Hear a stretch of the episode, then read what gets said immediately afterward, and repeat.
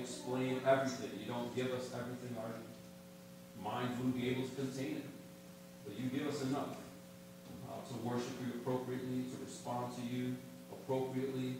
And so we ask that uh, as we uh, spend the next few moments uh, unpacking these verses in chapter 9 of, of the letter to the Romans. Uh, we ask that you would guide us, fill us with your Spirit, so that we can receive it, not just intellectually, Father, but that our hearts will be changed uh, by it, be transformed by it. And we ask it in Jesus' name. Amen.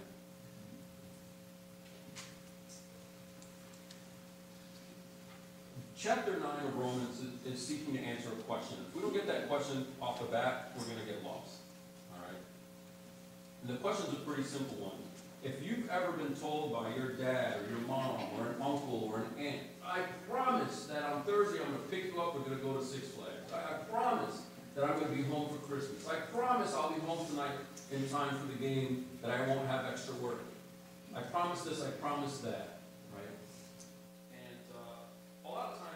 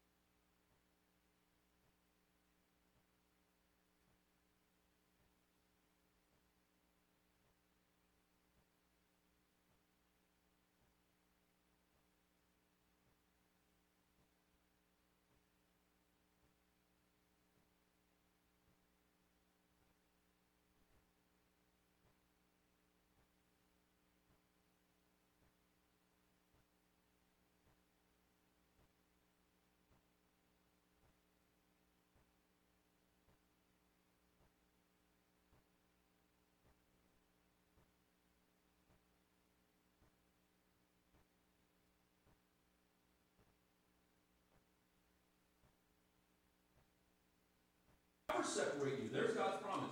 Nothing will separate you from my covenantal love toward you. Not death, not life, not enemies, not anybody, not even you. Nothing will separate us. And then the objection Paul thinks about what about my people? Because Paul is in Israel.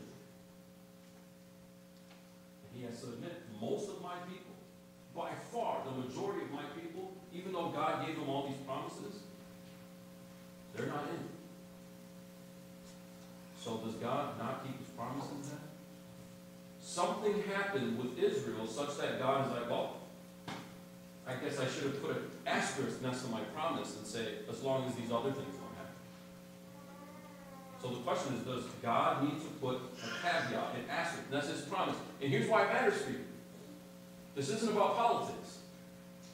The reason why it matters for you is because if God dumped Israel, what's to say he won't dump you? If God made promises to Israel, and Israel, for the most part, is not in, why should we take Romans chapter 8 and glory in it when it might not be true of us later? That's why it matters. He's writing to the believers in Rome. This is a mixed audience. He's not only writing to Jews, but it matters to them. Because if God divorces this people, what's to say he won't divorce that people? That's the question. And that's why it's important. Look at chapter 9. look The first five verses poses the problem. You can see his heart breaking for his people. I am speaking the truth in Christ. I'm not lying. My conscience bears me witness in the Holy Spirit that I have great sorrow and unceasing anguish in my heart. For I could wish that I myself were cursed and cut off from Christ for the sake of my brothers, my kinsmen according to the flesh. They are Israelites, and to them belong the adoption, the glory, the covenant, the giving of the law, the worship, and the promises. To them belong the patriarchs, and from their race, according to the flesh, is the Christ, who is God over all, blessed forever. Amen. So there's the problem. Israel got the covenants. Israel got the promises. Israel wrote the Bible. And his heart breaks for them because they're not in. In fact, he says, I wish I could sacrifice myself. I would throw myself in hell if I knew that that would save everybody else of my people. But I, I can't. That's an impossibility. But there's the problem. They got the law, the worship, the promises. They're the ones through, that God adopted. They're the ones that are supposed to attain to this glory. They got the covenants. This is all verse 4. They had the patriarchs in verse 5. You know, we talk, we read about, we read in the Bible, we read about Abraham, Isaac, Jacob. They are the fathers, right, of Israel. They have all that and they're not in. It breaks his heart. So the question is, did God's word fail to them? Should God put an asterisk next to his promise? And his answer in verse 6 is no. God's promise is perfectly clear and perfectly fulfilled. No asterisk. Nothing happened between the Old Testament and the New Testament that made God go, well, I, I mean, I tried. It's what I said happened. Now, at this point, this is what fractures many Christians and denominations and Christians argue about because they don't understand how to receive what Paul is saying. I don't presume to have all the answers on everything, but I want to try to walk us through the passage as clearly as, as we can, following what he's saying and tracking with his arguments. He does say that the Israelites, for the most part, are out. But he also says all God's promises that he made to Israel are fulfilled. So, so how we put those two things together is going to take some work, but I think he's going to do the work for us. He says in verse 6, uh, it is not, but it is not as though the word of God has failed. What he's saying there is all those promises in, in, in verse 4 what about their adoption? What about the glory? What about the covenants? What about the giving of the law, the worship, the promises? He's saying all of that has not failed. What God has said, God's word concerning all those things, is perfectly accurate and perfectly true and perfectly fulfilled.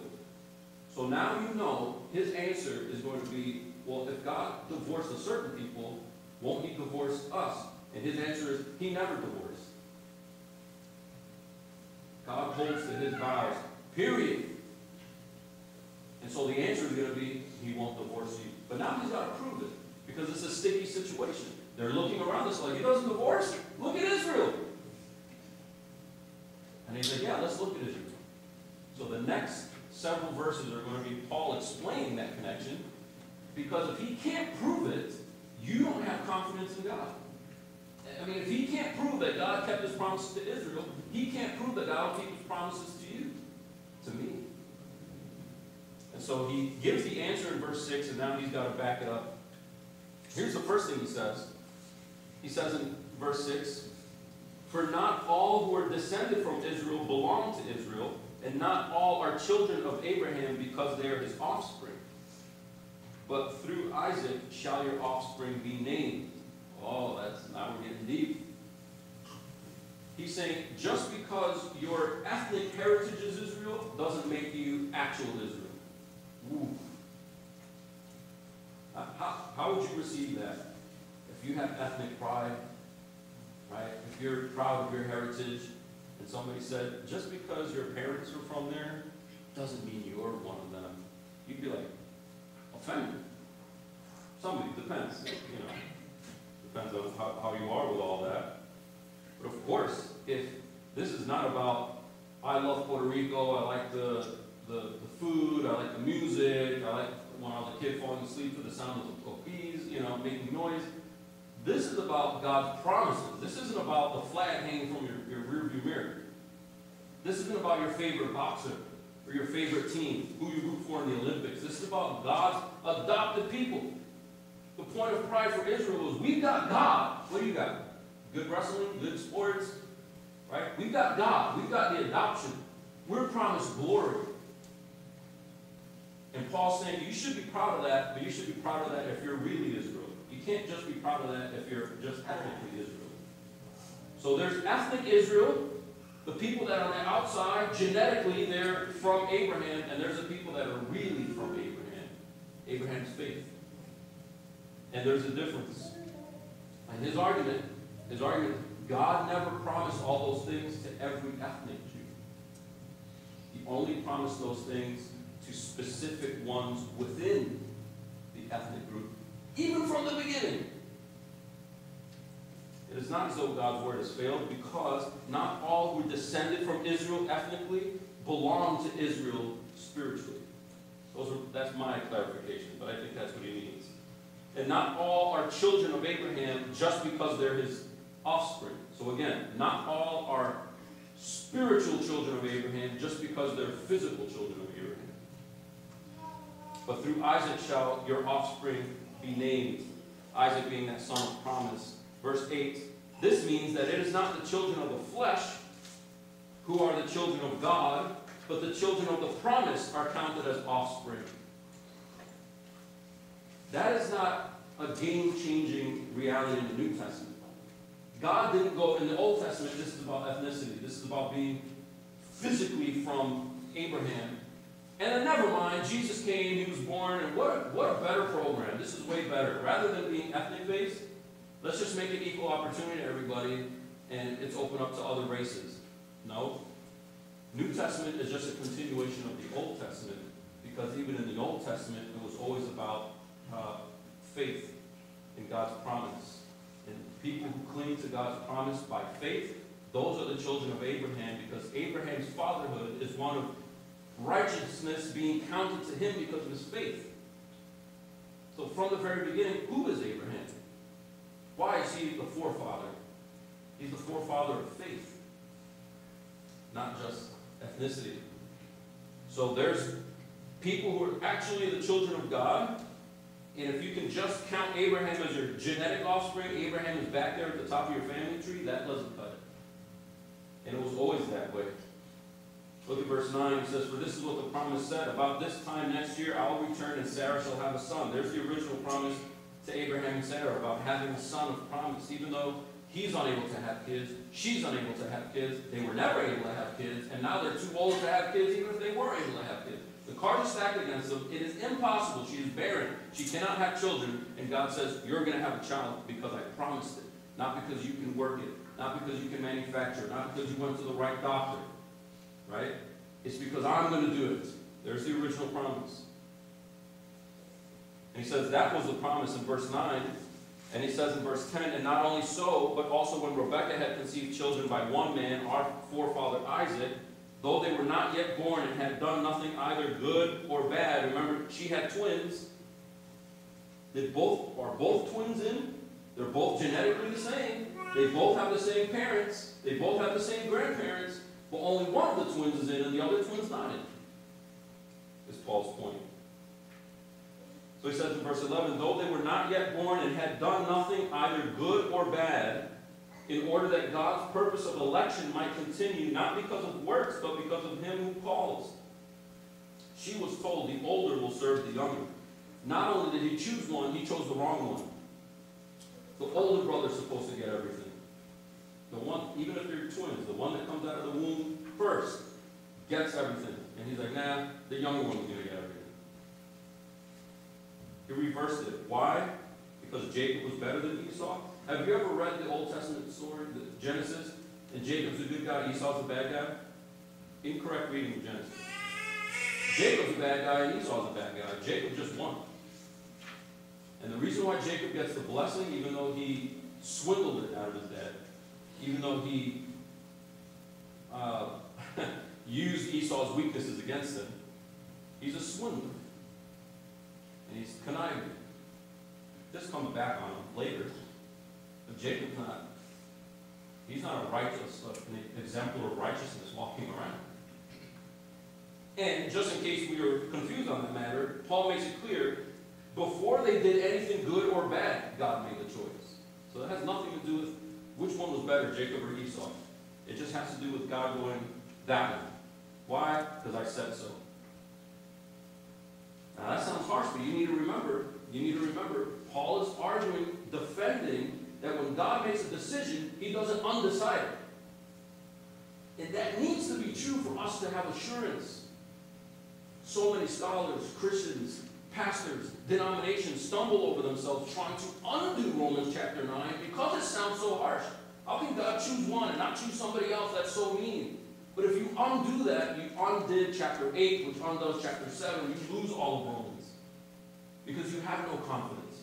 Nothing shall separate, separate me except when I hit depression, I might bounce on God. When uh, the, the, the temptation of riches, the temptation of the world, when culture goes the other way and it's too hard, I might lose my job. If a gun is put to my head, deny Christ, I might deny him. That'll separate me. There's all these circumstances that might separate me from God, but that undoes Romans chapter 8, which says nothing will separate you from God. And the question is, well, what about? What about Israel? And he's like, Israel isn't separated from God, bro. They're not separated from God. You're thinking of ethnic Israel, but God never made a promise to every ethnic Jew. His promise was to those who cling to the promise of the coming Messiah through faith, ever, ever since the beginning. And God chooses, God elects who's going to be in that group of believers. He says in verse 11 that he did this with Jacob and Esau. He did this in order that God's purpose of election might continue, not because of works, but because of him who calls. She was told, the older will serve the younger. As it is written, Jacob I loved, Esau I hated. Now, last time we saw that God's covenantal love is a specific kind of love. He's talking about a saving love. He's not talking about a generic love for every person ever born. He's talking, and he's not also talking about a specific hatred Look at Esau. He's so hairy. He's a hunter. He doesn't do other things. I hate him. Uh, he, he gets hungry so easily. I mean, if I had to choose between the two dudes, I'm Esau. You know? Right? And he's like, no, it's not because of who Esau was or what his interests were. And same with Jacob. It's because I want to demonstrate my election purposes. I want to show that a, a people can be saved because I chose them. And I keep them and they're saved all the way through to the end because of my action toward them. And so that's why he did it with the twins.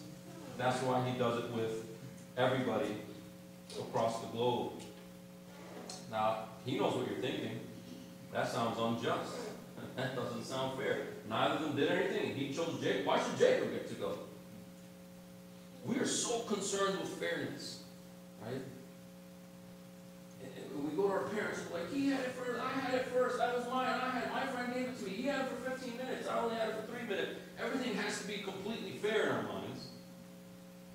And so when we see something like this, it seems arbitrary. That God plucks one, doesn't pluck the other, that's unfair. God is unjust. And he goes, no, he's not unjust.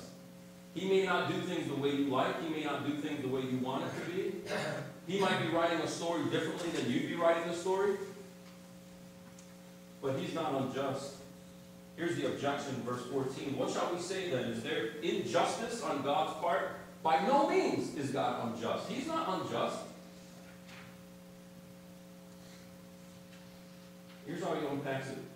He goes again to the Old Testament. He wants to show that it's always been this way.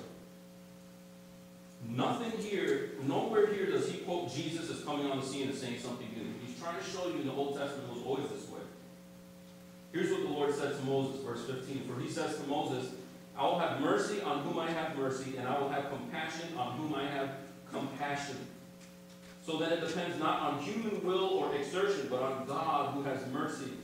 For the scripture says to Pharaoh, uh oh. You remember Pharaoh didn't want to let God's people go. He says to Pharaoh, For this purpose, for this very purpose I have raised you up, that I might show my power in you, and that my name might be proclaimed in all the earth. So then he has mercy on whomever he will, and he hardens whomever he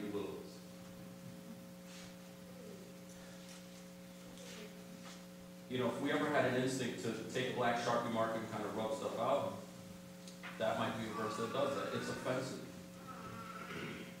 Because Paul is saying, not just that those who are in are there because God did it, but he says, I use other people to show off my glory in a different way. Some people I show off my glory by saving them. Some people I show off my glory by defeating them. And I raised Pharaoh and allowed him to get all kinds of power and all his might and all his glory and statues of him glistening in the Egyptian sun. And then in front of everybody, I defeated him. And I raised him up so that I could do that. Now, this is what's interesting. This is Paul defending how God is just and not unjust. And I think the, the difficulty that we have is we assume that Jacob and Esau are perfect blank slates that are just innocent people, and then God chose Jacob to be the righteous good guy, and God chose Esau to be the bad guy. Esau didn't have anything to do with it, he just chose Esau to be that. Pharaoh was this strapping young man who's like, oh, I don't want to be king. Oh, you have to be king to serve your people. Okay, fine. What should we do with the Israelites? Well, let's try to help them. He's a good guy. And then God came around, just looked around, and just tapped him on the shoulder, and he became a bad guy. And suddenly he's like, no, let's enslave, let's keep the Egyptians enslaved, just like my, you know, predecessor did. And let's be mean to people, and let's create an army, and let's build things that look like me, bigger than everything else. Let's glorify myself everywhere. Right? No. Not right. What, is, what does Scripture say over and over again? Nobody's righteous. Nobody's righteous. There were two evil babies in an evil woman's belly. One of them got left to their evilness, and one of them got plucked out. Pharaoh's walking around evil, but he's, he's a coward. So God fortifies him and hardens him so he wouldn't get defeated on the first plague. God's like, I want to demonstrate nine plagues up in here, and he's too wimpy to do it unless I harden him. So God is not stepping in on somebody who's a follower, a believer, a worshiper of God, and then I'm going to change your mind, never mind, I want you to be a bad guy. He takes somebody who's already a bad guy, makes him into this ultra villain to show off that God can't be defeated by anything. To other people, he demonstrates mercy if God only demonstrated justice, we'd all be dead. That, that's not Calvin, that's Paul. If God demonstrated justice to everybody, everybody would be dead. Nobody would be plucked. We'd all be Esau, we'd all be Pharaoh. But then God demonstrates mercy. And mercy, by definition, means you didn't deserve it. Justice, by definition, means you do deserve it. So is God just if he shows nobody mercy? Of course he is. Of course he is. What should God do with evil? Punish it. So he demonstrates justice, and out of those to whom he demonstrates justice, he chooses to show mercy on some. Now we go, why some and not everybody? He could have done nobody and been perfectly just. Well, he anticipates that question verse 19, he imagines somebody saying, well then, he says, you will say to me then, why does he still find fault? Why does God still find fault? Who can resist his will? that question is, I mean, it's a private question. The person isn't saying, uh, why does God turn good people into evil people and then some evil people into good people? That's not the question, because that question would have missed this previous argument, right? Everybody's in the same boat. The question is, why does God take somebody who's already evil and harden them, some of them, like Pharaoh, to be even more evil? To do other things so that God shows off his purposes? I mean, can you really blame Pharaoh for, for being stiff-necked for all those plagues? Why does God do that with certain people who are not in the in group? And his answer also is a punch to the gut and not the answer he necessarily wanted. It says in verse 20, But who are you, O man, to answer back to God? Well, what does molded say to its molder? Why have you made me like this? Has the potter no right over the clay to make out of the same lump one vessel for honorable use and another for dishonorable use? What if God, desiring to show his wrath and to make known his power, has endured with much patience vessels of wrath prepared for destruction, in order to make known the riches of his glory for vessels of mercy, which he has prepared beforehand for glory? We'll just pause there. There's plenty, there's plenty to unpack. But again, we drop in and we read, sometimes we read 19 through 23 just by itself right there. And what it sounds like is God comes and he's got clay. Beautiful clay, rich clay, perfectly moldable clay. The best clay, I'm not, I never, I've never made anything from clay, but I imagine there's like not so great clay and awesome clay. And then you've got this awesome clay, you can make anything you want out of it. It's this innocent clay that can go this way, that way, or the other way. And God decides, out of this clay, which can be good or bad or anything, I'm going to make some of it and put it on the good shelf. I'm going to make some of it and make it ugly and put it on the bad shelf just to show how good these really look. But that misses the argument from the previous verses. And all of Romans and all of Scripture, which show that clay that he's beginning with isn't Adam and Eve in the garden. It's Jacob and Esau in the womb. They're both evil. It's not good clay, it's messed up clay. It's clay he should discard. It's clay he shouldn't do anything about and do anything with, except to discard it, throw his wrath upon it. Now, out of this clay, that is, none of it is righteous, none of it is good. Even the righteous things they try to do are like filthy rags, Isaiah says. Okay? No, no one is righteous. There's the clay. Out of that clay, some of it, he's like, all right, you want to rebel? I'm going to make you this ultra, I'm going to inject you with steroids and make this rebellion big, because I'm going to show the world that you can't rebel against me and defeat me. But there's other, and that's just.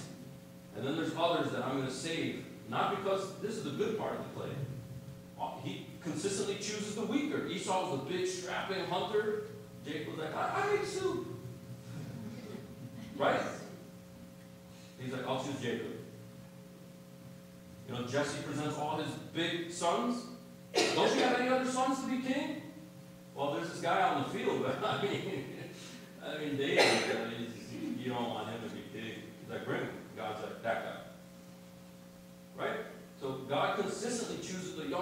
weaker. So he's not taking this clay and choosing, let me choose the best out of this group. Let me choose the, the upper echelon of, of good people. They're all evil, let me choose the best of the evil. Sometimes he chooses the worst of the evil. What did Paul say about himself? I'm the chief of sinners. I'm the worst. God chose me. So Paul, making this case, this argument only makes sense if you see the clay is already guilty. What bothers us and messes us up is when we see the clay as like a blank slate that hasn't done anything yet. And then God forces some of the clay to be evil. And that is not what Scripture teaches anywhere. What Scripture does teach is clay that is already evil, God has two options. Surrender to its own evilness and demonstrate his glory and justice, or have mercy and overpower the will of those who are evil, some of them, overpower their will and grant them something called faith. And that makes them children of Israel. Because from the beginning, that's what Abraham story, the Abraham story was all about. And so some vessels are prepared for wrath. And, and look what he says. Does God click his heels? Does he enjoy doing that with Pharaoh? Look, he endures it with much patience. He hates it. But he endures it.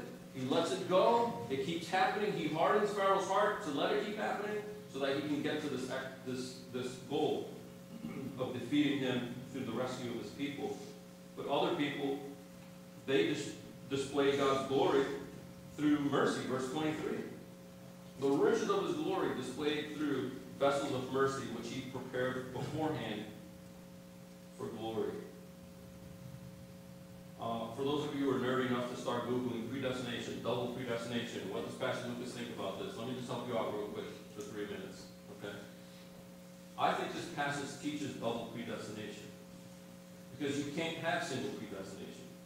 If you have a group of evil people and God chooses some to go out, he, by definition, by choosing group A to come out, he, by definition, left group B to their own devices, didn't he? Where people misunderstand double predestination is, again, here's a blank slate. Nobody's evil or good, and God predestined some to be good from their blank slate. And from the blank slate, he predestined some to be evil. And that's not what Scripture teaches. You've got evil clay, and God elects some out of that clay to show mercy, and the rest get what they deserve. God doesn't force them to do evil. He doesn't make them to be evil. They're already evil. Now, if God hardens somebody's heart, I think that is a way for God to uh, sort of remove a grace in somebody's life that would keep them from doing things that are worse. When He leaves us to our own devices, He can harden us for purposes that are His own. That is not teaching that God made somebody who's innocent evil. He doesn't make somebody sin. He's not the author of sin. But here you have a group of people all destined to wrath, and out of that group he plucks some for mercy. And the reason why we can't question it is because you don't have the right to until you make your own planet with your own people who rebel against you and you figure out what to do with them. Then you can talk to God about what he did with his people. Oh, you can't? You don't have the power to, you don't have the wisdom to? What was God's answer to Job? All the suffering? You know, at the end of Job, does God go, hey, let me peel back the curtain and explain to you how the cosmos works? See, Satan came up to me. He doesn't do any of it. I had this bet going with Satan. I, you were my God. He doesn't say any of that. We get that as the reader, but all Job got was, you're too small to ask me any questions about where were you? Where were you when I created the earth? Where were you? And Job's response was, I'm going to shut up now. I'm at the end of my theology. Paul uses the same argument here. The clay can't tell the potter, no, I should be this, I should go on that shelf. Especially when all of that clay, none of it should be molded for anything. But to be vessels of wrath. Here's how he closes this section. He says, This has always been true. He quotes Hosea, then he quotes Isaiah. He says in verse 25, or I left off in 23, so it's back up there. In order to make known the riches of his glory from mercy, vessels of mercy, which he has prepared beforehand for glory, his glory, we get to partake in.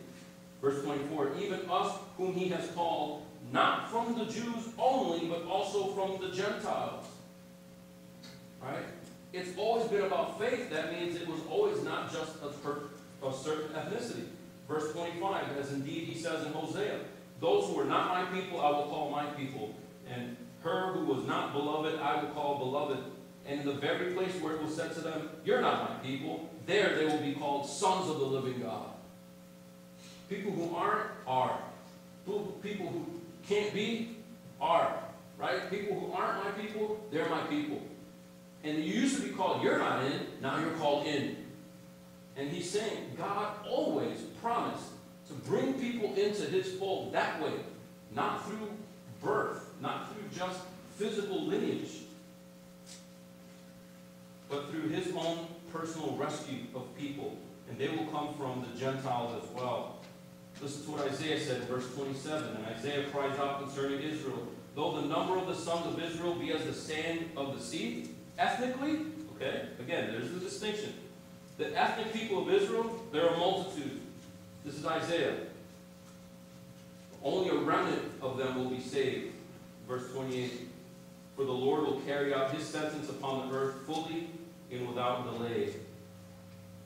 And as Isaiah predicted, if the Lord of hosts had not left us offspring, we would have been like Sodom and become like Gomorrah. He's saying the only reason why any of the Israelites are believers today is because God elects. Otherwise, they would just be wiped out like Sodom and Gomorrah. So he's saying God never failed his promise. He's kept his promise in two ways. A, the promise has always been about faith in the Messiah. It's always been about faith promise, faith in his promise. It's never been about ethnicity. And second, even if you only count ethnicity, they're not all lost. There's a remnant. And if it weren't for God, there wouldn't even be a remnant. So does God keep his promises? Yes. He's always been a promise keeper. He will always be a promise keeper. And even though it's difficult for us to stomach the doctrine of election, that is the very doctrine that saves you and makes you sure that God is over this thing. Will I make it in the end? God is not the uncle that says, I'm going to take you to Six Flags Friday, and then Friday it rains. Sorry. I'll be home for Christmas. Boss calls. Oops. I'm not the boss of my work. God will never make that phone call. Sorry, I promised this, but it has to be that. Ever. Why? Because everything is in his hands. See? The only other position you can take is that God surrenders some stuff and goes, look, I started things off, I created the garden, I created the world, I sent Jesus, now it's up to y'all. And what is Paul saying? If it was up to us, we would all be like who? Sodom and Gomorrah, just like the Israelites would be. Unless, unless God does something that in our wicked minds we quickly think is unfair, unless God demonstrates mercy, and it looks arbitrary to us, but am I going to stand there and argue with God? God, why'd you choose me? Why'd you choose me? Do I really want to push that? Thank you for choosing me. I don't know why you chose me and not somebody else. I'm not better than my uncles. I'm not better than my brother or sister. I'm not better than my neighbor. Why did you choose me? At the end of the day, I either point to things about myself that make me think that's probably why God chose me, or I point to God doing what he wants because he's the potter. From that flows an assurance that if God decided to use me as a vessel of honor, he will make me into that vessel of honor. And he will bring me all the way to the end. No caveats, no asterisks, no what ifs. Because God is over all things. He does it. Let's close with this because we've talked about this promise. We've talked about how people are in and some people are out. And he doesn't make it explicitly clear in the rest of chapter 9. But we know there's a way that some people who weren't called God's people in verse 25 are called God's people. There's a way in which some who weren't beloved will be beloved. And how does Paul wish he could get people there? When he thinks about lost people, especially of his own ethnic group, how lost they are, what does he wish he could do? The same thing Moses wished he could have done. Do you remember when Moses approached God and said, God, these people sacrifice me, save them? And Paul's saying, I wish I could do that. I wish I could say, God, sacrifice me to save them. That's what he said in verses 1 through 5. Verse 3, I wish I myself were accursed and cut off from Christ for the sake of my brothers. Why did God tell Moses no? Why did God tell Paul no? The same reason why he told Abraham no. Remember, he told Abraham, You're going to keep this covenant with me? Sacrifice your son. Sacrifice your son, and I'll show that through the sacrifice of your son, the son that I promised you, the son upon whom you've pinned all your hopes, sacrifice him, and then I'll see we can do this together. And as he's raising the knife, God says, Stop! This is not how this is going to play out. A son will be sacrificed, but you're not going to do it. Moses isn't going to do it, and Paul's not going to do it. I'm going to do it. I'm going to sacrifice my son so that one person is accursed and a whole slew of people can be called my people. I'm going to make one person cursed so that they're not my son anymore. It's going to darken on them. That son is going to ask why, as a father, I've turned my face away. So that people who should be turned away get brought in. That's how I do it. And anybody who's in is somebody who's placed their faith in that exchange. God makes the substitute, and He's the one that makes the promise unbreakable, not the sacrifice of any of us. And so I ask you today are you aware of God's promise? I mean, are you going to make it? Do you have the covenants, God's promise? Do you have the promise of glory? Or are you unsure? If your life ends prematurely, tonight, where are you going to be? You got two options. Look back on your past week, look back on your past month. I, I think, yeah, I think so. I don't know. I, I, I, I, I dropped a, a curse word the other day. I apologize for that? I was mean to my spouse yesterday. I think we patched it up. Did I patch it up enough? Did I make it up? I said sorry, but I haven't really repaid. You can live in that nightmare. In which you, if you were honest with yourself, none of us would be saved. Or you can revisit a passage like this and go, okay, I'm clay. What kind of clay am I? Right, Am I the kind of clay that has seen the value and the beauty of God's promise in His Son Jesus Christ, and that's how He makes this unbreakable bond with His people? If that's the source of my hope, I'm going to make. No asterisks, no caveats, no buts or ifs. We make it to the end because God elects, not on the basis of ethnicity, but on the basis of His promise of His sacrificed Son, Jesus Christ.